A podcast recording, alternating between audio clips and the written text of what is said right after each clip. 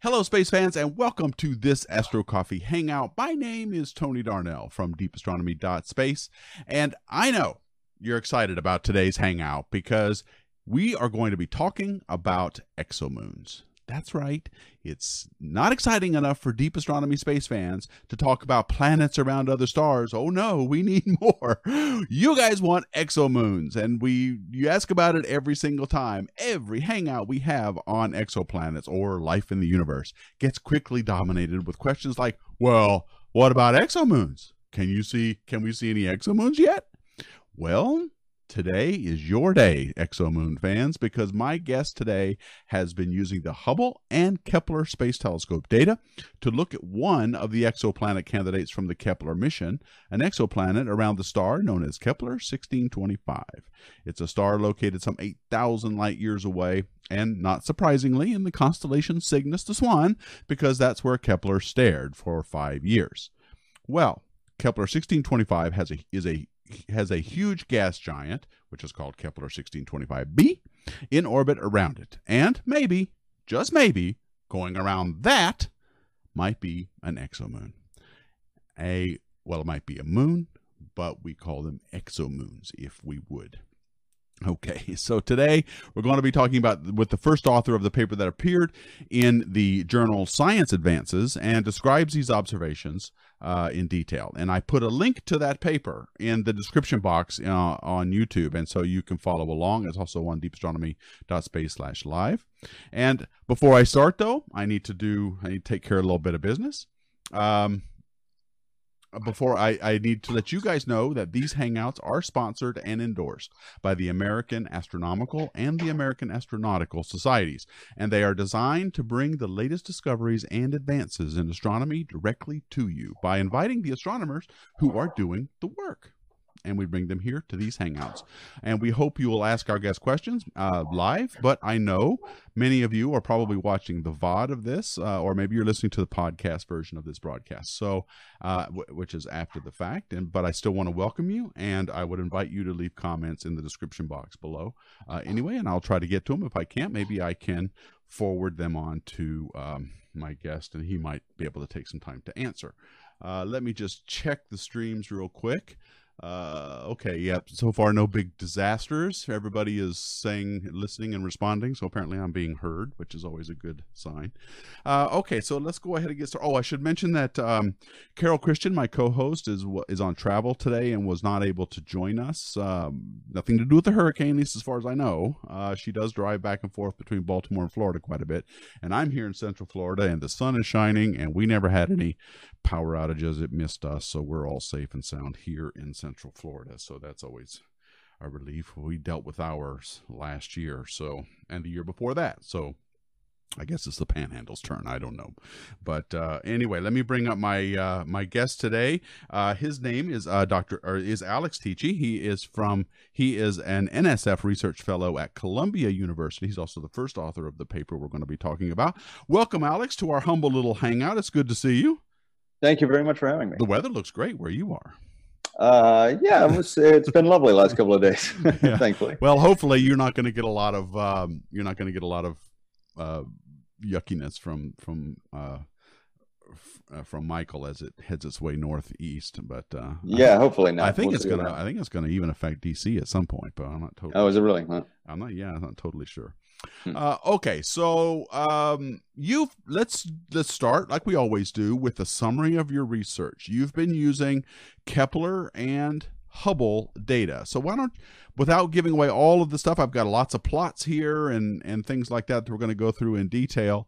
Uh, why don't you give us a start? Uh, give us an overview of the research question you were trying to ask, and then we'll talk about maybe the details of the star system itself and the planet and the moon. Sure. Yeah. Okay. So we uh, originally were performing an analysis of uh, many different uh, planets, of almost three hundred planets in the Kepler data. Uh, and in the course of doing that work, uh, we identified this single candidate, uh, Kepler sixteen twenty-five b, which looked, uh, had to, you know, what we expect a moon to look like with a planet. We, uh, we're looking at transits of the planet. So this is what happens when a planet passes in front of a star uh, from our point of view. The planet back, uh, blocks out a little bit of the starlight. So if you're monitoring the brightness of the star over time, you'll see a little dip in the intensity of the starlight. And if there's a moon uh, orbiting that planet, then we'll see a big dip due to the transit of the planet, and we'll see a smaller dip uh, due to the transit of the moon. So this was the signal that we thought we saw in the uh, Kepler data. It looked pretty convincing and tantalizing, but not, uh, not quite enough to claim a discovery. Uh, so what we really felt was that uh, uh, we needed a follow-up observation with Hubble. And uh, so we asked for that time, and we were awarded it, about twenty-six, uh, twenty-six orbits on Hubble, which amounts to about forty hours uh, time on target. We monitor the brightness of the star again when the planet transited in October twenty seventeen, and that's uh, you know so that was the the crux of this uh, latest uh, effort. Great. We, now know. the uh, because because you started with Kepler data. Is is Kepler uh, sixteen twenty-five b? That's is it a candidate or is it confirmed? At and, this and, point, it's and let's explain the difference real quick. Right, so it's it's considered a confirmed planet. The the uh, initial science team went through and identified candidate signals, um, and uh, eventually they had these things called threshold crossing events. They're just looking for signals that might be uh, a candidate, and then uh, sort of the next stage there is to be called a, a K O I. This is a Kepler object of interest. Uh, and then eventually, uh, you know, through some validation work, uh, the planet becomes a uh, uh, full-on, uh, you know, confirmed planet, and then it gets a Kepler name, Kepler sixteen twenty-five b in this case. Okay, so yeah, so the, okay, so, uh, and, and the, uh, and because it uses uh, uh, Kepler, now this is also from Kepler data, not K two data, right? That's right. This is the original Kepler mission. Yes, That's because right. so just so you guys know, they did some amazing things with Kepler, which, by the way, I think is on its last leg at this point, uh, where they have uh, re recommissioned it as K two, where it looks at areas other than the constellation Cygnus. But its, its primary mission was to stare at Cygnus uh, for uh, five years, which it did, and get all of these uh, and all of these light curves. Okay, what about sixteen twenty-five b? What is it? What kind of planet is it? Give us some bits about what you know about its size and, and its orbit. Right. So the planet is about the size of Jupiter. Uh, as far as we can tell, it's a little more massive. Our best uh, estimate places it uh, somewhere around three Jupiter masses, but that's uh, that's not terribly well constrained. But a little more massive than Jupiter, uh, but about the same size as Jupiter. And this is what happens if you're looking at the mass-radius relationship of objects around this uh, mass uh, radius regime. Uh, As you start putting on more mass, the, the planet actually starts shrinking a little bit. It's sort of getting crushed by its own weight. So it's about the same size as Jupiter, but a little more massive. Uh, the moon, uh, as far as uh, our modeling uh, suggests, is, uh, is about the size of Neptune. And that's something that people really haven't anticipated much in the literature. We think about the solar system moons. Uh, they're all, you know, significantly smaller than the Earth. So to see a moon of this size Uh, was sort of uh, was sort of unexpected. The star, uh, based on our modeling, is uh, as uh, you pointed out, about eight thousand light years away. It's about the same mass as the sun, but uh, larger than the sun. We think it's climbing the giant branch. So we know these the red giants exist. Think about Betelgeuse in the constellation of Orion. This is an enormous star. I think the size of uh, Betelgeuse is about the size of uh, our uh, inner solar system. Uh, so not nearly as large as that, but because we think the star is in a late stage of its evolution, it is on its way to becoming uh, a red giant. Okay, and so while you were talking, I was showing that um, that animation of the moon going behind the the gas giant uh, that NASA had had created to give sort of an idea of the scale of these things. So a Neptune-sized exomoon. This, how unusual do you think this is? Well, that's very difficult to say right now. This is potentially the first uh, moon that we've ever discovered. So, um, so we don't have any population statistics yet about these things. Uh, what I can say is that, uh, you know, theoretical modeling doesn't rule these things out. There's some some uh, people who have done modeling that says, okay, well, in uh, one percent or half of a percent of our models, uh, you produce a, a moon this large. So we analyzed in our uh, earlier work about three hundred planets. We identified this one uh, object that looked like it might be a moon. So that's about the right numbers, right? Something, so, you know, less than one percent of the cases, you're going to see something like this. And even though it's been uh, unanticipated, uh, you could make the argument that uh, because it is the largest, you know, because it is so large, Uh, this is in some ways the lowest hanging fruit, right? We ought to see the biggest ones first, just like uh, we saw the biggest asteroids before we saw all the smaller ones. We That's saw the, a really good biggest, point, uh, because these dips in brightness, the bigger they are, the easier they are to see. So exactly right. You're right. That is low hanging fruit. But I want to go back to your statement about the mass. You said that mm-hmm. we it was about the size of Jupiter, but more massive. I thought the transit method didn't tell us anything about math, mass. I thought it told us about size and the period of the orbit. And did you say what the period was? I, I didn't. Uh, yeah, that's missing. that's correct. Uh, we don't get a direct mass estimate from the uh, the depth of the transit. We are chiefly measuring its size. Right. We do derive a uh, mass ratio when we model the planet and the moon system. You can do, you know, deduce the ratio of the masses of these two objects. But then in directly inferring the, uh, well, we have to infer the mass. And so, uh, right. you know, as I was mentioning, we have a, you know, a pretty clean uh, understanding of this mass radius relationship. So if you, okay.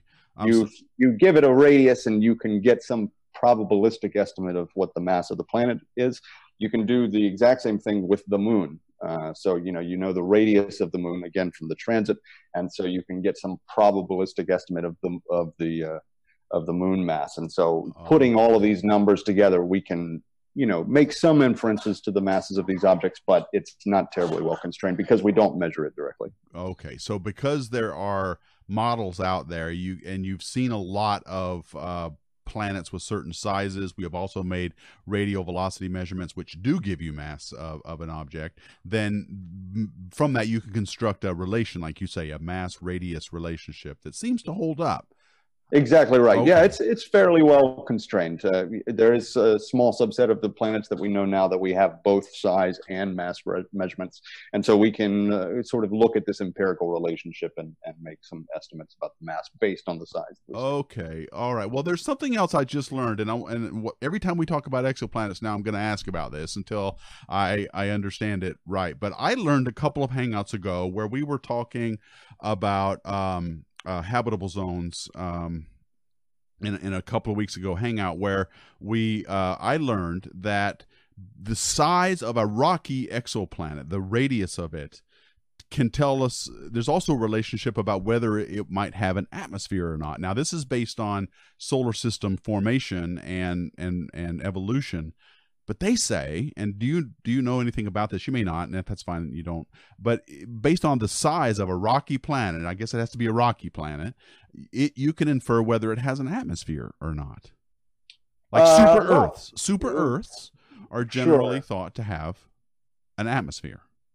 Right. So we can, uh, you know, make some inferences. This is a little outside of my uh, area of expertise, but we can make some inferences about their composition. You know, uh, when we have a, a size and also a mass measurement, you'll, you know, we've seen uh, papers coming out and saying, oh, well, this is a water world. We can tell because of this, uh, you know, uh, ma this density of this of this world. Uh, with regard to the atmospheres, uh, we are. This is sort of cutting edge science now. Uh, we are trying to, you know, when a planet transits, uh, passes in front of the star, uh, the light, just a little bit of the light is passing through the atmosphere of these, uh, of these worlds. And it turns out that uh, if you have, you know, Uh, atoms or molecules, uh, usually in the in this uh, atmosphere, these molecules will absorb some of that light at a very specific uh, wavelength. So we absorb more light at some wavelengths than others, and so that, you know, effectively makes the planet look larger or smaller at different wavelengths. And this is a way that people are trying to uh, measure the composition of these atmospheres, and and sometimes you can even uh, maybe infer the mass of these objects Uh, based on uh, based on what we're seeing in the oh, atmosphere. Okay, but that's really cutting edge, and that's uh, that's kind of where the uh, a big part of the field is going. Yeah, and the context of that question was we were having a, a hangout on the uh, on Vulcan, uh, the planet, you know, uh, Epsilon uh, Epsilon uh, was it forty b? I'm I don't have the uh, in front of me uh, yeah, right now, but it Eridani, was yeah. Eridani, sorry. Um, uh, the uh, And they were already talking in the paper about an atmosphere, and I called them to task on that and said, how can you possibly know if there's an atmosphere there if all you have are transit data? So from this was from TESS, uh, and and so uh, I just, you know, I thought I would uh, ask about that because it's something right. That so I'm still... right, uh, in the case of, you know, the Kepler observations are pretty much just white light. You know, they're taking in right. Uh, light at a broad uh, range of wavelengths. The Hubble data, by contrast, we actually do have wavelength inf uh, information about this target from about one point one to one point seven microns. Um, and so that's uh, near infrared. And so we could look at the depths of these transits at different wavelengths and try to say something about the atmosphere. Turns out that this object, this star, is so faint Uh, that our error bars are really large, and we couldn't really make uh, very firm inferences about this atmosphere. But uh, it is it is possible, particularly with with uh, Hubble data. Okay, I want to get to your data, and I want to show the light curves, but let me get to a couple of questions real quick because they're pertinent to what we're talking about. Peter Quinn is going, is this possible? This is a captured planet, this ex, this Neptune-sized exomoon. Could it could it have gotten there by being captured? Because it's hard to so, imagine, isn't it? How right? It that's a that's an excellent question. It it it. brings to mind, uh, for example, Neptune's largest moon, Triton, is, uh, as far as we know, a, a captured object from the Kuiper Belt. Um, this is obviously much larger than that, and so yeah. It really makes you wonder uh, where something uh, like this might come from. This was really the first question that any astronomer worth their salt uh, was asking when they were uh, when they saw this thing. Where, how do you get something like this? There's basically three mechanisms to form a moon, right? We think about the cap, the uh, excuse me, the impact scenario, the way that uh, most people think that we got our moon. Uh, there's this uh, capture scenario, and then there's a disk of material around the planet uh, out of which these uh, these moons coalesce. So before I was talking about theoretic, theoretical modeling uh, potentially being able to explain something like this.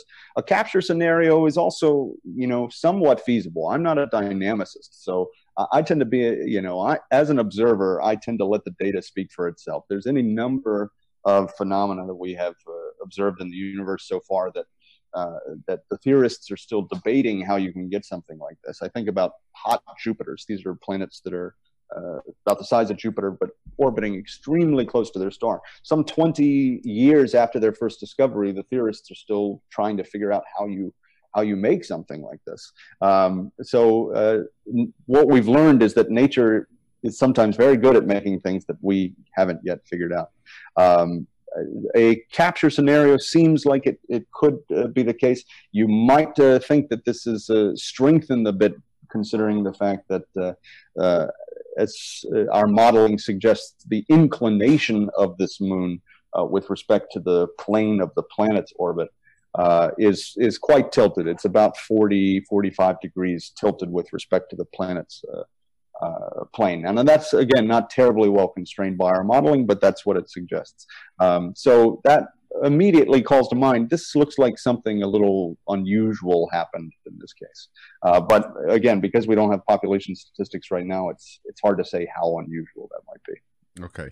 Uh, and Larry Keese has a question on um, the naming convention for this. So we have Kepler data. We know that there are Kepler K O I objects of interest. The stars have are given a designation, like in this case, sixteen twenty-five. And then the first exoplanet is usually denoted with a little b, right? Right. And so why little b, by the way? Why not little a?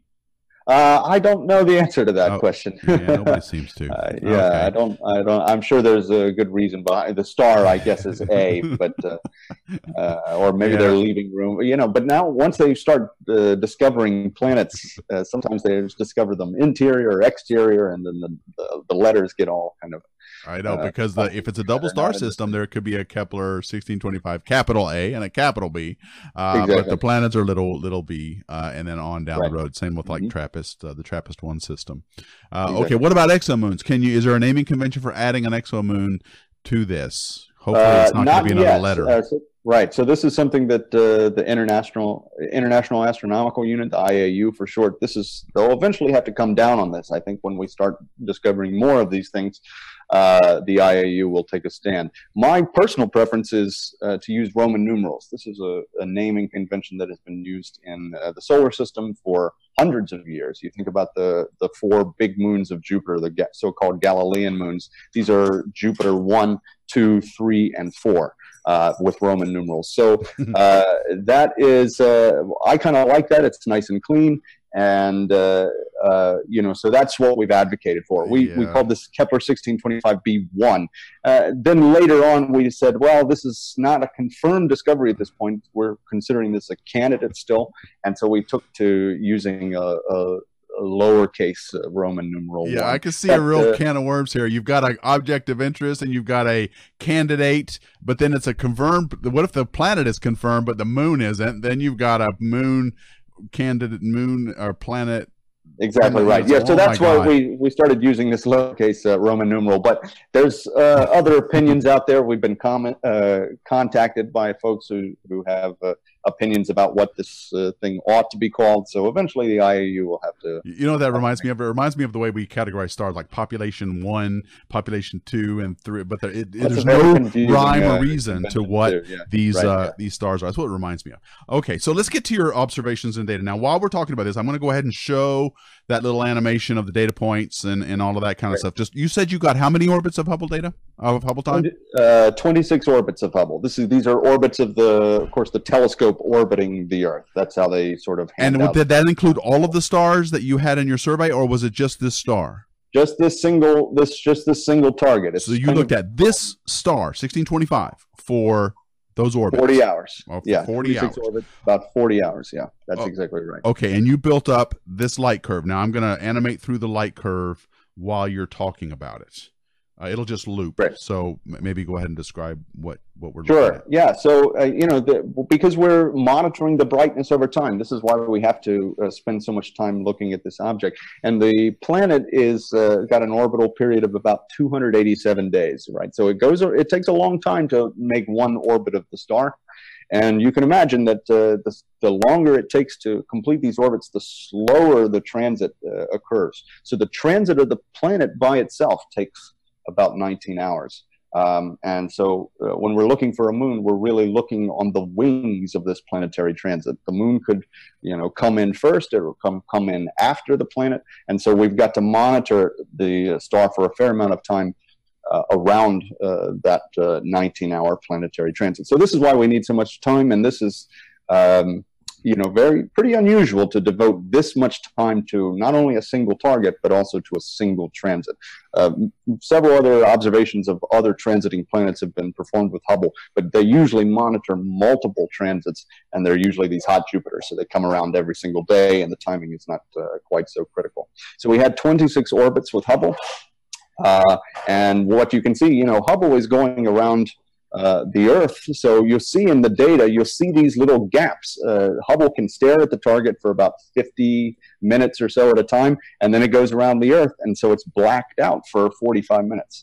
Um, and uh, you know, so this is this is what the data looks like. We see uh, that uh, central planetary transit, and then we see what we are attributing to the moon, this secondary dip Uh, in the data following the, the central planetary transit.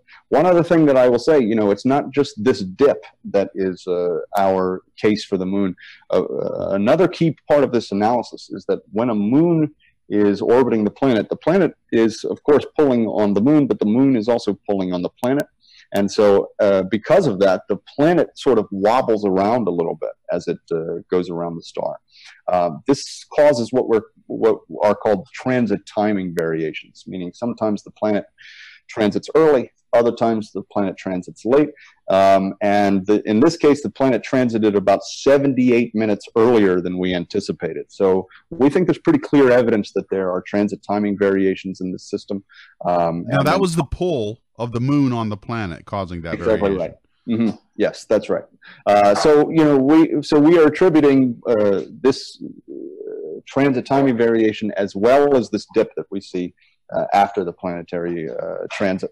uh, these these sort of two lines of evidence are the are the key parts of uh, the, the can you, case for the moon. Can you glean from this what the moon is doing around the planet? Do you know anything about its orbital period? You said it was forty-five degrees uh, inclined, right, with respect to the planet or the ecliptic plane of the system? The ecliptic plane of the system. So the, yeah, the plane of the planet's transit. So you can see in this animation, if it's still running, it, you it can is, see yeah. how, how tipped up it, uh, it appears. Um, so yeah, we de- derive an inclination for the moon. We derive Uh, this, the what's called the semi-major axis, the orbital separation of the of the moon and the planet, uh, and we you know we have a mass ratio, as I said before, between the the moon and the planet. That gives us uh, the orbital period of the moon, um, which is uh, somewhere around uh, twenty days or so. Oh, uh, really? You know, there's a lot about this. It's like the Earth, two hundred eighty-seven day orbit. That's not too different from our three hundred sixty-five day orbit. And would you say twenty days? Something like twenty days, yeah. So again, these these uh, are not terribly well constrained by the data that we have in hand, uh, but that's uh, that's what the modeling suggests, yeah. Okay, all right, and um, okay, so that is how we know the uh, or that is this is your your your evidence, and this coupled with the um, transit timing variations suggests that this thing is wobbling uh, with respect to a moon that that could be there. Is there anything else it could be? Sure, yeah, so uh, it's certainly plausible. Transit timing variations have been seen many times. As I said before, this is the potentially the first exomoon, but we definitely see transit timing variations in other systems. Those are uh, typically uh, due to another planet in the system. So um, th that's a, certainly a plausible explanation. Now, yeah, I was going to go there. Could there be a Kepler right. sixteen twenty-five c maybe out there? Uh, right, so that's certainly plausible. The key point is that we haven't uh, observed one of these planets. That doesn't mean it's not there, of course. Um, if there were a planet external uh, to Kepler sixteen twenty-five b, the uh, geometrical transit probability of this planet really falls off uh, very rapidly. Uh, you can imagine the farther a planet gets from the star, Uh, your angle of uh, viewing has to be just right. You know, we can see a, a wide variety of angles when the planet is, is close to the star. But the farther away you get, uh, it we have to be really perfectly edge on to see it. Uh, and so it's certainly plausible that something could be there, but we haven't uh, we haven't detected it. At the same time, we think we're, we're pretty sure that we haven't seen any other transits of an interior planet. Uh, we really should have been able to see that in the Kepler data, and we don't. Again, uh, there could be something uh, out of the plane that just is not transiting. Is that because uh, the plane of the inner planets are probably going to be pretty close to each other? So if you've got one, you're probably going to get others if they're there. But if you're way far out, that if it's slightly like, you know, uh, I mean, Jupiter doesn't doesn't orbit around on the exact same plane as the Earth does here. It's a little exactly bit right. different. So exactly. if it's if it's way way out and maybe a little bit different, you wouldn't see the outer ones. I get that part, but but if there were other inner ones close to this, right, right. Um, so the expectation, you know, based on the solar system and based on what we've seen in other systems now, is that they are more or less uh, coplanar, meaning on the same plane, uh, but not, uh, you know, not uh, right on uh, necessarily. When you have interior planets, though, we've got more room to work with. As I said before, the the closer you are, the planet is to the star, sort of the the more wiggle room you have in terms of these uh, relative uh, inclinations. Again, there certainly could be something in the system that's just not transiting, interior or exterior. But now you're you know you're going after another uh, hypothesis that uh, uh, that hasn't been demonstrated. You know, certainly plausible. Maybe Occam's razor, it could be another planet in the system that we haven't seen. Uh, but that doesn't explain this dip that we see uh, in the light curve, you know. So the moon hypothesis has the has the sort of benefit, even though it's an extraordinary claim, and we fully recognize that. Sure. It has the benefit of uh, being a single explanation for these uh, for these two phenomena. Okay, so be honest, Alex. You saw this light curve, and what was your first thought when you saw this thing? Did you did were you like, huh? What is that? Or is it must be another planet? Or what was your first thought?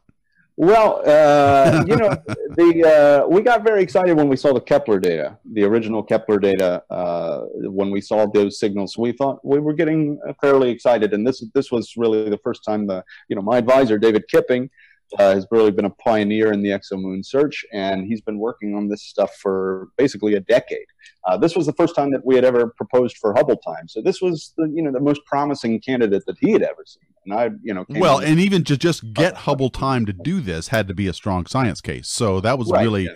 that was really a compelling uh, part of your favor too, because the time allocation. Exactly right. Exactly right. Now, when we saw the Hubble data, uh, you know, we have learned, both of us, uh, that you really can't eyeball these things all the time. You know, there's natural bumps and wiggles in the data uh, that might be due to the star. It could be due to the instrument. Uh, and so you really, really have to put the data through its paces, make sure that what you're seeing is uh, not instrumental and not some other astrophysical effect. Right. So that's a very painstaking process. And, but it's uh, a familiar one with Kepler data by now, isn't it? I mean, sure. People have gone through this pretty well. Sure. But, you know, but this uh, observation with Hubble in particular is uh, is pretty uh, unprecedented, to look at a such a cold planet so far away from its star, to look at it for so long. Um, and it's a very faint star, much fainter than uh, ordinary Hubble targets for, for transits. And so all of these things made, you know, kind of put us, put us in uncharted territory. So we had to, you know, really take our time with this thing. And uh, to be perfectly honest, I was always kind of expecting, you know, once the evidence started coming in that maybe this really is a real thing, uh, you know, I kept expecting some test would come along that would make this thing uh, go up in smoke. Uh, we didn't come up with any test. You know, ultimately, we tried to throw everything at it that we could think of, and the, the moon hypothesis uh, kept surviving. So eventually, you start to get more and more comfortable with the idea that maybe it really is a real thing. But uh, at least for myself, I didn't ever get, uh, you know, really excited, because uh, I've, you know, we've all seen these sorts of things evaporate in the past. So you gotta, you know, you gotta temper your expectations. Yeah, a little bit. Exactly. But my understanding is the way a lot of the Kepler candidates got confirmed into exoplanets was done largely on the ground with ground-based telescopes. Uh, can are there any? Can, first of all, can ground-based telescopes help you here? Can you go to, say, HARPS or on at, on E S O or some other, uh, maybe a radio velocity telescope or something, to help you with this confirmation? Or what do you need? Sure. What kind of observations would you ideally like now? now? Right. So uh, radio velocity measurements would be great. We really would like to get a firm Uh, measurement of the of the planet, for example. That would, you know, as I mentioned before, we've got a mass estimate for the planet, uh, but it's not terribly well constrained. So if we got to radial velocity measurements, that would really nail things down great. Uh, at the same time, that might also reveal potentially another planet in the system. Um, and so that would be an important uh, sort of cross-check that we are really not seeing, you know, that this, these transit timing variations are not due to another planet. Those would reveal both of those cases. Um, in terms of looking at additional transits, however, um, because this uh, event is so long, as I said before, it was a forty-hour observation on, on uh, Hubble, Earth is turning. So, you know, you never get a forty-hour night uh, unless you go, in this case, really far to the north. We did the calculation. You have to be north of uh, seventy degrees, seventy-eight degrees uh, northern latitude. Uh, so there's no telescopes up there. And so you can't uh, perform this observation with any single telescope on the ground, which would mean that you would have to propose for time on multiple telescopes, hope that it's uh, uh, not cloudy on the uh, critical uh, time of the transit, and then you'd have to stitch together uh, multiple heterogeneous data sets in order to, to perform an observation like the one that we did.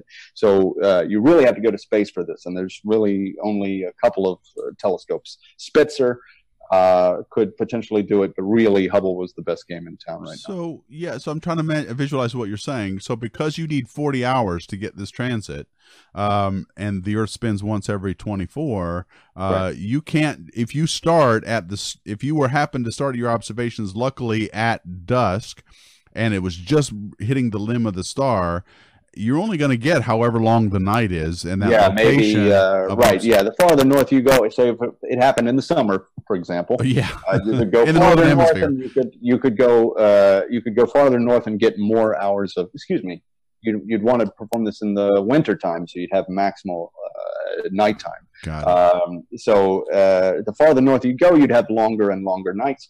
Uh, but we did the calculation a long time ago, and you have to go north of seventy-eight degrees uh, in order to get up there, and that is comfortably ain't uh, nothing up there. Ice, ice sheets, you know, just the, the Arctic Ocean. So no, no, no way to perform an observation like this with any single telescope. Well, you know what this does now, right? You're an early career scientist, right? This means you can propose and get it, get get funding for. Uh, a, a uh, what you can call a high latitude observatory. That's what you should call it. And well, um, uh, Antarctica might be another story, but I'm afraid we're running out of ice up there. I don't know, uh, you know, yeah, uh, uh, a boat, uh, a boat wouldn't do too well. Yeah, the, maybe a, yeah, sort of a Sophia type thing that can stay up. Oh, hey, what about something like Sophia? Um, uh, where you could yeah, fly, you could yeah. fly, you could well, counteract uh, the Earth's rotation. Uh, now, does Sophia, does it have uh, refueling uh, potential in the air? I, think I don't know. Still, I don't I know. But keep it, a, you know, now we're talking about uh, sort of like, uh, okay, all right. We're getting, B twenty-nine, you know, constantly in the air kind of things. Oh, okay, so fine. It's but, yeah, it's a long observation. So what yeah. you're telling me now, though, what I'm getting from all this is that it's going to be hard to get Uh, confirm con confirmation of this. You well, yeah, we've we've asked for more time on Hubble, and we'll have to see. Uh, we should be hearing uh, not too long from now whether or not we get uh, additional yeah, well, Hubble Hubble's, time. Hubble's we were talking, scary right now. Right, we were we were talking about this though, and uh, you know, we kind of thought that uh, you know, whether people think this is real or people are very skeptical that this is real, uh, both of these camps would really want to see an additional observation of the system in order to nail it down one way or the other. So uh, hopefully, we've made a, a decent enough case that uh, that we really ought to be uh, observing this thing one more time. Uh, the nice thing about this uh, next transit coming up in May twenty nineteen is that we have a pretty clear uh, prediction for what we expect this uh, transit to look like. Okay. When we had the October twenty seventeen transit, uh, we didn't have a very clean prediction at all as to where exactly the moon should be showing up. This time it's much cleaner. Uh, and so if we could make this observation and it uh, appeared more or less like we were expecting it to, then I think that would be a pretty solid case that that, that it's really there, but we have to see. Okay. Uh, one more question. I'm going to get to the uh, live chat uh, here because there's a lot of good stuff building up. Um, I take it from this, from the sound of it, that you know when the transits are going to be. We know how long they are. It doesn't sound like TESS, the Transiting Exoplanet Survey Satellite, is going to be helping you much here, is it? Uh, well, you know, uh, I don't know terribly much about the the capabilities of, of TESS, to be perfectly honest. We've okay. we've tend to think about it in terms of the exomoon search uh, more generally, uh, looking you know using the TESS data much the way that we use the Kepler data. The big difference with TESS is that it uh, has a much shorter baseline for any particular. Right. Sky, right? It spends about twenty-seven days or so looking yeah. at one part of the sky, and then it moves on. Now there is a zone around the uh, uh, the northern equator, the, uh, excuse me, the, the the pole, the ecliptic pole, where is called the continuous viewing zone, and they'll have data for about a solid year in that region of the sky. Uh, but we're tending to think now that the moons are going to be you know, fairly far away from their host stars. The planets are going to be colder, much more like a Jupiter or Saturn or something like this. Colder planets, these look like they're going to be the best candidates uh, for finding the moons, but those come around very, very rarely, and so TESS unfortunately won't see them. Uh, we may be able to get lucky and see uh, a transit of this uh, planet, you know, if TESS just happens to be looking in the right place at the right time.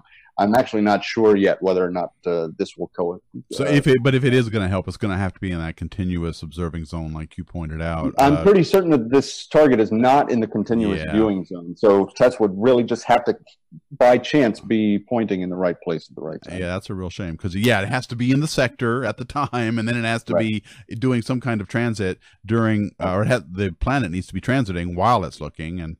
Boy, that's right. just not... Uh... And as far as I know, uh, the uh, TESS will continue, you know, the next transit's in May, uh, May twenty nineteen. I think TESS will still be looking at the southern sky at that point. And uh, this object is, is, you know, in the constellation Cygnus. It's definitely in the northern sky, so um, we probably won't catch it this time around, but I haven't I haven't run those numbers. Well, there is hope, though, for TESS, because after it finishes its two-year survey, they're not just going to turn it off and throw it away. It's still going to be up there doing its thing. I sure. think they're going to be redoing some of the science um, re uh, definite requirements for it after it finishes the the initial survey. So there's still a chance it might. TESS could maybe uh, bring some light to bear on. I like. Yeah, that. hope so. Like, that was good. Whatever light to get. bear on this. Yeah. Okay. uh, okay. So let me. So on Facebook, Jeffrey Scott wants to know. Other than the transit and the wobble methods, that's the radial velocity. That's where you, by the way, we didn't define that. That's where you measure a spectrum of a star and you look at its wobble of the spectral lines as the planets pull on that star. And that's how you can get how much that star, how much mass that star has, because how, how much it pulls, how much it wobbles is an indicator of its, um, of the planet's mass or whatever it is that's pulling on it. So other than that, other than transit and wobble, are there other techniques that we have for hunting, for hunting exoplanets? Any new techniques on the near horizon? Uh, for hunting for exoplanets, he says. Uh, mm-hmm. So, uh, yeah, the, the transits and the radial velocities, those are by far the best, uh, the best game in town. Uh, people have thought a little bit about uh, uh, microlensing, for mm-hmm. example. Yep. Um, that uh, is what happens when you have an object uh, sort of uh, lensing light from a background star, and so you can measure uh, measure the, the mass of the planet that way. Um, You know, there's, uh, I think people have come, uh, pulsar timing is something, is actually the first exoplanet uh, discovery, I, I think, in nineteen ninety-two, um, was uh, looking at the, the subtle changes in the timing of a pulsar uh, uh, pulse. You know, this is a radio pulse that we get from these uh, rapidly spinning neutron stars, and they measured a slight uh, disturbance in the pulsar timing, and so they, they found planets around a pulsar. It's really amazing. Yeah, we did um, hang out on that once in a while about that. That was pretty freaky. That's a pretty freaky way of... Yeah, Fine. yeah, yeah, uh, yeah. Very clever, you know. So people come up with these very clever ideas of looking for uh, exoplanets. Um, I, I'm, I'm sure there's a few others, but I'm afraid I'm. I'm well, those are the ones I can think of too. I was going to say microlensing was the most uh, was a popular one as well. Um, right. So there's also direct imaging, um, right? But yeah, that requires yeah. uh, equipment we don't have right now, that star shades or coronagraphs. Well, you know, we've we've managed to do some direct imaging, but it's a it's a small number of planets. You really. Uh, You want it to be very close. The star should be very close to our solar system, because you can imagine the closer the star is, the wider the sky separation of the planet. Uh, you also want this planet to be very far away. You know, we're talking ten astronomical units or more, maybe even farther than that, something like as far away as Saturn or Uranus is from the star. And then uh, all these systems tend to be pretty young, which means that the planet is actually shining from its own uh, formation heat. We're seeing it in the infrared, and it's, it's shining by its own light. It's not uh, uh, visible by uh, reflected light. So you put all of those uh, criteria together, and you can see that, you know, even though we've been doing direct imaging for, you know, over a decade now, we still have maybe ten or fifteen uh, planets that have been directly imaged. Uh, it's very challenging work. So hopefully going forward, we'll have something like you say, uh, star shades, or, or, you know, we'll be able to shrink uh, the, what they call the inner working angle, how close we can get to the star. Uh, and be able to see the, the planet. But it's, it's very challenging right now. Okay. Yeah. I just want to welcome Hiptacular Hiptacular Raptor. Boy, you, on Twitch, only on Twitch do you see these kinds of Twitter right. handles. Anyway, welcome. I want to thank you for commenting on, on Twitch, because I worry about Twitch. Twitch is like this. I got three people there. I want to thank you for watching, guys. That's really nice. Ask questions. I'm watching. I'm looking at what you're doing. So back on YouTube, um, Galaxy wants to know, are there any astrophysical signs so that they know the star, this is Kepler sixteen twenty-five, the star, is almost becoming a red giant? You said it was moving uh, up the... Right. That, uh, again, it's, you know, and that's not terribly uh, in, in my uh, realm of expertise, but this is uh, uh, has to do with uh, spectroscopy. Looking at the, uh, the uh, lines, the... the atomic or molecular emission lines, usually atomic in the case of a star. Uh, looking at, at emission and absorption lines, they analyze the spectrum of the star. From there, they can measure the uh, surface gravity of the star. So we know how far away it is. Uh, we know how bright it is. We know what color it is, basically. Uh, and we can measure the surface gravity of this star. So all of these uh, lines of evidence put together, you can, you can infer the, the size of the star. Okay. And habitable zone, uh are we in it here? It doesn't really matter, I guess, since this is a gas giant orbiting, or it's a gas giant with a Neptune gas giant orbiting orbiting around. I guess it doesn't matter, but are we in the habitable zone here or not? Uh yeah, it sort of depends on how you define that, I guess. Well, uh, as what everybody else, liquid right, water so, if it had it would be liquid, or right, water if right, it had right. it would be liquid. Yeah, that's uh, interestingly enough a, a sort of a more uh, uh, controversial definition in terms of where everybody uses them. Yeah, yeah, but uh, uh, yeah, the uh, uh, the if, you know, equilibrium temperature that we might uh, uh, that we derive for this planet is something like three hundred fifty Kelvin. That's pretty warm. Uh, you look at the Earth, for example, the equilibrium temperature is, I think, uh, below the freezing level. And what keeps our liquid water, uh, you know, in place is the is the greenhouse effect. A little bit of the greenhouse effect is a is a good thing. It keeps us warm. It keeps oh yeah, right. Water liquid on on the Earth.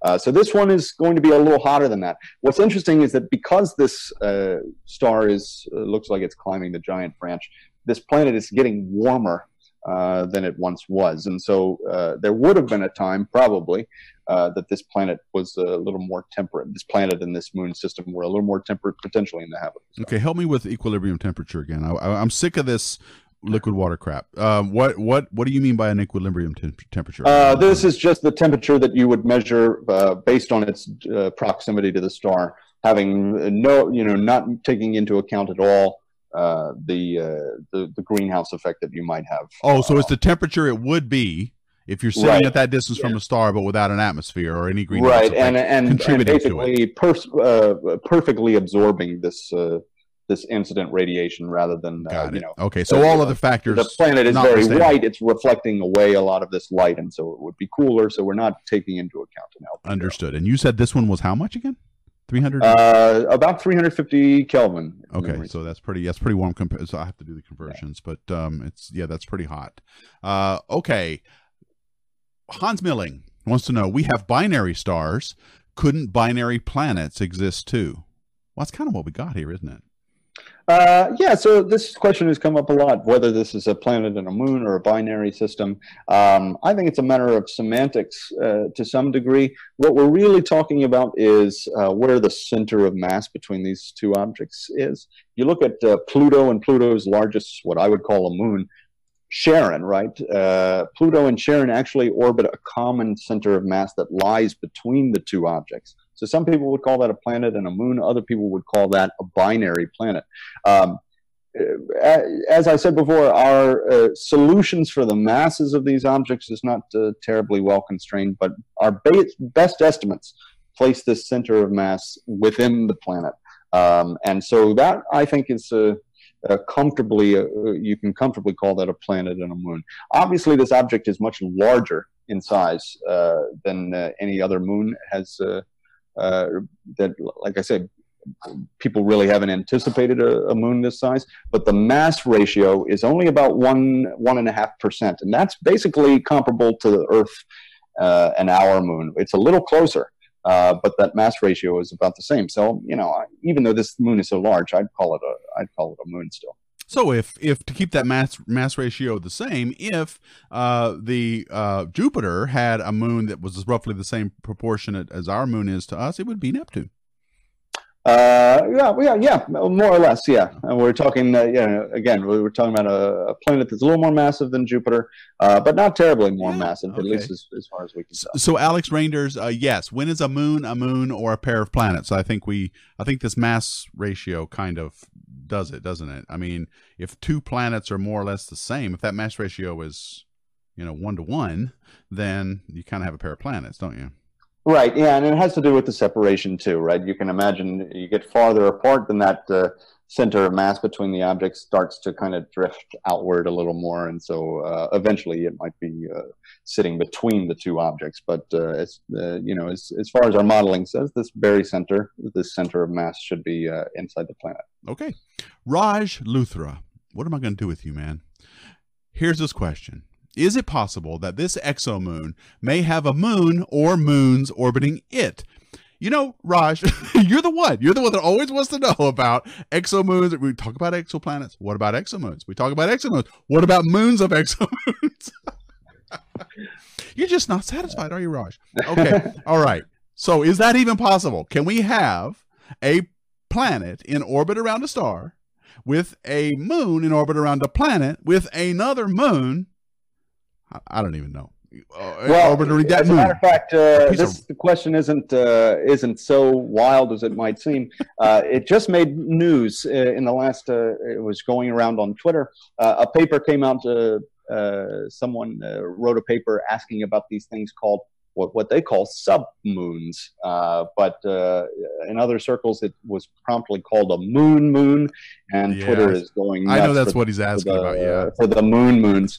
Uh, so, yeah, it escalated quickly. The, this paper was a very short paper that came out. It's only about three pages long, where they analyzed the stability of a moon around the moon, and they said, you know, if this Uh, if the moon, I know we're not talking about the moon moon, we're talking about the regular moon. Uh, if this moon is large enough, meaning massive enough in this case, if it's far enough uh, from the planet, uh, and the moon moon, or I, I think most of us prefer submoon is probably a better term for these things. If that submoon is, is uh, small enough, Uh, then you could potentially have uh, something like that stable for a long period of time. The question naturally arises, how might you form something like this? Uh, and this paper didn't really treat that question. Well, the answer is there's, it's moons all the way down. That's the answer. So, exactly right. I mean, yeah. Here's what bugs me about this, though, um, Alex, and I'm going to get your opinion on this. I saw that story, too, and I do a weekly or whenever I can do it, a video series called Space Fan News, where I try to pick up something that interests me, that I think is interesting to someone else, and I'll report on it. And one thing I'm starting to see a trend. You said this paper was very short. It also wasn't peer reviewed yet.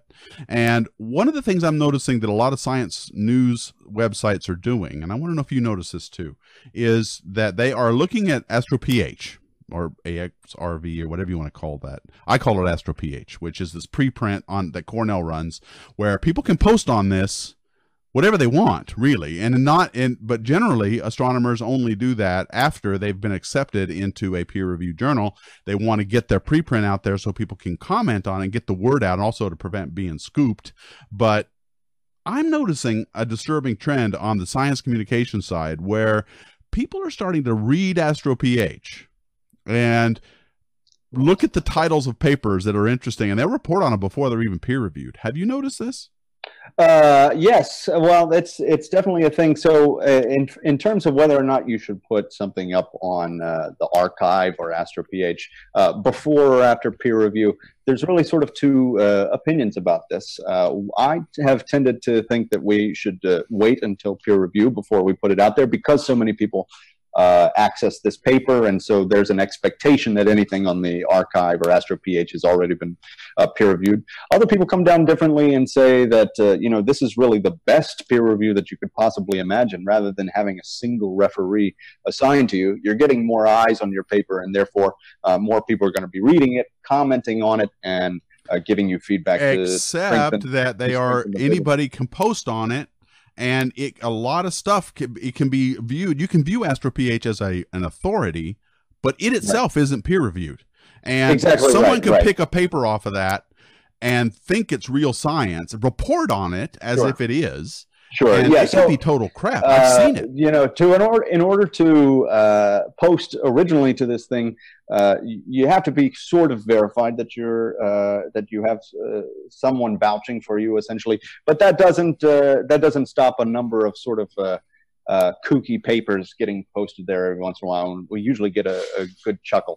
Hopefully, the uh, science journalists are, are are are seeing which ones are are you know a little more legitimate. Uh, I I'm hope so. Is, This is re relevant, though, because uh, when our uh, initial finding, this, you know, our X one candidate made news about a year ago. Last August, mm-hmm. uh, we first uh, got attention for this thing, because uh, in that case, we hadn't even posted anything to the archive. It came out that we were going to perform this observation with Hubble. Once you have a proposal to Hubble accepted, uh, they publish all of the titles and all of the abstracts for those uh, proposals. And so it, it was spotted that we were going to make this observation, and they were going to uh, write an article about it. And we asked them not to. Uh, the, the publication I'll, I'll leave nameless, but we asked them not to, to put this out because uh, it wasn't ready for everyone to get excited about. This was a candidate, and it wasn't... Uh, It, it wasn't ready to, you know, the, every, we knew everybody would get excited about the potentially the first exomoon, so this was premature. Uh, they decided, well, well we're going to publish it anyway. We don't just report on peer-reviewed results. We report on, uh, you know, all manners of coming and comings and goings uh, with respect to the science. So at that point, we really got ahead of our, you know, we had to make a decision in very short order. What should we do? And we decided to put that paper out uh, on the archive uh, before peer review. So but it had been accepted, right? Uh, at that point, it had not been accepted. Oh, we, oh. we were we were about to uh, so submit. So you got a little anxious, huh? well, well, we, you know, we our the thought process was we have to get out in front of this and show the community sure. what we're seeing, what we're claiming, and what we're not claiming, because we didn't want it treated just in the science journalism. Well, then, you know, all kinds of sensationalism that's possible.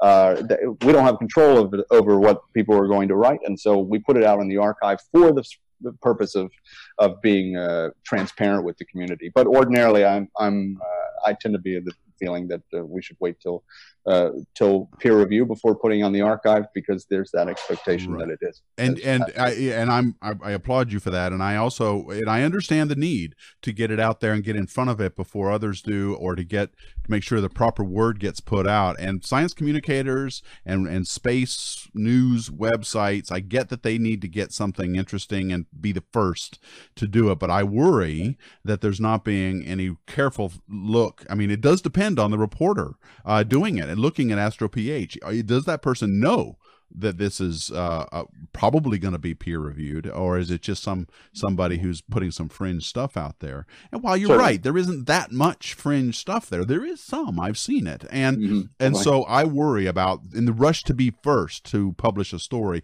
People have learned about AstroPH, and now they want to. Uh, Uh, use it to get a scoop on things. So, um, but when, I mean, one more, because this interests me, I want to ask about the peer review process in your, in your case on this research. When you posted on AstroPH, you said you had the, you had the paper written. Were you confident that you would get into a peer review journal? And how do you think about that? How does that work? When you write a body of research like you guys have done here with this exomoon, what is the, what do you then do with, do you, do you already have a journal in mind that you want to give it to? And do you have a reasonable expectation that they're going to accept it after peer review? How does that work? Really? Certainly. Yeah. So uh, uh, I'll be clear about what happened in uh, August twenty seventeen. First, we had been writing this whole other paper, an analysis of th uh, almost three hundred uh, planets, looking, trying to look at the population of exomoons. Actually, I won't go into all the gory details about that. And it was just in, and that paper was basically ready to be submitted to, to a journal. Uh, but uh, but uh, at the sort of the last minute, because we had to get out in front of this, we dropped in a whole new section about uh, our candidate sixteen twenty-five B, and that's what we put up put up on the archive. I think we had confidence uh, that uh, our analysis was very thorough. Uh, we really knew what we were doing, and uh, you know, as I mentioned before, David Kipping is uh, not just a pioneer in exomoons, but really. Um, Uh, you, you, you know, he, he knows what he's doing here. So uh, that's not an expectation that there aren't problems with your paper, uh, because there's always going to be things, you know, this is part of the process. The uh, referee reads your paper and says, okay, well, this looks pretty good, but this is a problem, or you can't make that assumption, or this is wrong, you know, look at those numbers, explain this to us better. Uh, you know, there's a lot of back and forth, and you will get pages and pages and pages of notes uh, from the referee sometimes telling you, you've got to make all of these changes before it's accepted. Uh, but uh, in general, you know, we're... Uh, We we have a sense that this paper will be uh, worthwhile once it's uh, once it's passed this uh, peer review process. Yeah, that's different than if you know there's no intention whatsoever of a journal ever taking it, but you post it there in the hope that people will read it. And while I said that, while I agree that's not a huge problem on AstroPH, it is something I have seen from time Definitely. to time. Uh, Jeffrey Scott has a good question on Facebook. Let me ask you this one. Will the new class of large observatories like t the thirty meter telescope, the extremely large telescope, the stupendously amazing super ultra mega telescope that are being built in around the world, will they will they be directly will they be able to help you uh in this research, and can you directly observe exoplanets with them? Do you know? Uh, I don't know terribly much about the direct imaging. I think they will be uh, great uh, for direct imaging, but uh, but that's a little out of my uh, area of expertise. Uh, these mirrors, because they are so large, we can expect to get incredible uh, photometric precision. You know, each data point that we take, every measurement that we make of the brightness of the star will have some uncertainty, right? There's all kinds of uh, things that, the, you know, just noise in the data is inevitable. Uh, but the noise uh, will be very, very small for these extremely large uh, mirrors. And so that's going to be fantastic. We'll be able to see smaller and smaller signals. Remember that uh, the expectation, even though we found such a large moon in this case, or we think we found a large moon in this case, moons are expected to be about the size of the Earth or smaller. Right, uh, so uh, these dips are very, very small and are almost always, uh, at least in the Kepler data, going to be lost in the noise. So we might, uh, you know, with these giant mirrors, we're going to do much better, and we could really possibly see these dips. Uh, the bigger issue is that, you know, we still have to, we think, uh, look at much colder planets, and so those uh, transit durations are very long. Yeah. That uh, complicates, as I said still before. Still got that Earth rotation problem, uh, don't you? Observation from the from the ground, yeah. So uh, still, you know, all kinds of new challenges going after these things. All right, cool. All right, and uh, Jeffrey, let me just point out, you're going to want to watch the Telescope Talk professional version uh, of our hangout next, not this coming Tuesday, but the following Tuesday, which I think is the twenty-third. I've got the director of the T M T uh, on to talk about the uh, what's going on with the thirty meter telescope. So you want to check that out. That's a Tuesday on Telescope Talk. Tuesday Telescope Talk. I love the alliteration of that. Uh, in a couple of weeks, so you want to check that out. Okay, I think we are done. Let me just do a real quick scan on some of the questions here. I'm looking for the big question mark. Um, uh, Alex Despland wants to know real quick, and then we got to go because we're out of time. Uh, how far away is Kepler, and where is it in the sky? It is leading the Earth in its orbit uh, as around the sun, so it's never in one spot in the sky. I think I forget if it's a million miles ahead of us or, or how far away it is. But as the Earth goes around the sun, Kepler is ahead in that same orbit doing its observation. So it's following along on Earth's orbit around the sun. And for a long time, for the first five years, it was only looking at the constellation Cygnus the entire time. But since then, the reaction wheels have, have uh, failed, and problems have happened on the spacecraft such that it could no longer look at one spot. So now they they're using they were using solar pressure to hold it steady while they looked at the end all of the stars along the ecliptic plane. That's the path that the sun follows, or, or the Earth follows around the sun. And so uh, that that now it was doing a lot more science as K two. They renamed it K two, but now uh, it's back in safe mode. Uh, that's like super out of fuel. It's running on fumes right now, and they don't know how much longer it's going to last. But they're in campaign nineteen, I believe, and uh, they might get data. They might not. It's one of those things where they didn't put a gas gauge on Kepler, so they don't know exactly how much it's got, but it isn't much. And um, poor old Hubble's having trouble too. I hope you get Hubble time. I really do, Alex, because um, it looks like it's also going to be hobbling on one gyro for a while. So hopefully, yeah, we'll have to see about that. Uh, you know, I'm not, uh, I'm not as uh, necessarily worried about it. I think that's, uh, you know, like so many things, there's a lot of uh, sensationalism, maybe, or you know, yeah, people freaking out on Twitter. You, news news gets out and it gets blown out of proportion. I think. Uh, You know, if we're awarded that time, we should be able to get some some science out of, you know, some good science out of Hubble. Uh, but you know, we might we might be dealing with the uh, new uh, difficulties that we we didn't have. Yeah, that's one reason I wanted to pick. I, I'm, when Carol comes back, I'm going to pick her brain on this on the next hangout, because she's the Hubble uh, project scientist there. So I'm going to ask her about this uh, this business. Nobody seems worried. Everybody says, "Hey, it could, it's it, it's going to point just fine on one gyro uh, if it has to. It's not great. It's not ideal, but it can, and it's done it before." And And we'll keep another one in spare if they can't get this third one that, that went wonky uh, to work again. And right. So, if you actually, if you look at the K two data, this you know K two was, uh, as you were mentioning, the secondary, you know, second life of the Kepler telescope. Mm-hmm. There was a lot of drifting going on in this data, so it was not nearly as stable. I mean, it was really still remarkable, but it was not at all uh, as stable as uh, the original Kepler mission. And uh, folks came up with uh, really uh, clever ways of dealing dealing with that data. So uh, we'll we'll make Hubble work some one way or another, as long as it's uh, it's still as long as it's still pointing. Okay. All right, Alex. Well, listen, I want to thank you so much for taking time out to be on our hangout. I hope if you do get more Hubble time, or if you do get some kind of confirmation, you'll consider coming back and letting us know uh, what's going on and how, and what, what whether this thing has been confirmed or not. I'd be happy to. Thanks so much for having All right, me. Thank you, Alex, and, and best of luck uh, on future and future observations. Okay, folks. Well, that is it for this uh, telescope uh, for this uh, uh, Astro Coffee Hangout. Um, next Thursday is um, Future in Space with Harley Thronson, and I don't have the topic yet for it. However, Tuesday. We got uh, Telescope Talk every Tuesday at three o'clock. Now, as you know, I try to switch back and forth between pro and amateur version, uh, but we've got two pro versions in a row because of scheduling issues on the on the astronomers. Next week, I'm talking with Hector Socas Navarro from the Institute of Astronomy in the Canary Islands in La Palma, and he's going to talk about Clark exobelts, which is a technosignature that people look for for the satellites around exoplanets. So you're going to want to you're going to want to watch that. He's doing that from a ground-based observatory in the Canary Islands. And then the following week, like I said before, we've got the thirty meter telescope project manager on uh, to talk about the status of that mission. It's a thirty meter telescope, big, huge, massive, being built now, or at least it's been going to be starting, I think, next year. So tune in next Tuesday and then the following Tuesday for that. So that is uh, what we've got coming up. I have a big announcement coming up probably next week on some sponsorship stuff, which I'm excited about. So I'll let you guys know about that when it happens. And on behalf of my guest, Alex Teachey, I want to thank you all so much for watching. And as always, keep looking up.